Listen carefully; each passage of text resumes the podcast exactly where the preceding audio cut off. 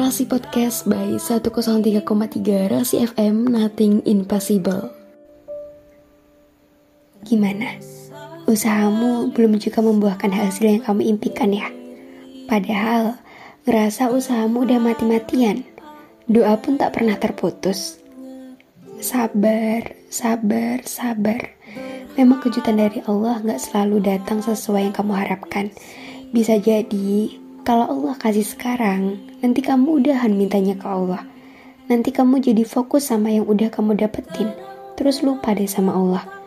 Tenang aja, apa pun yang milikmu, Allah akan berikan kepadamu. Mungkin bukan sekarang. Kabar bahagia itu akan datang di waktu yang tepat.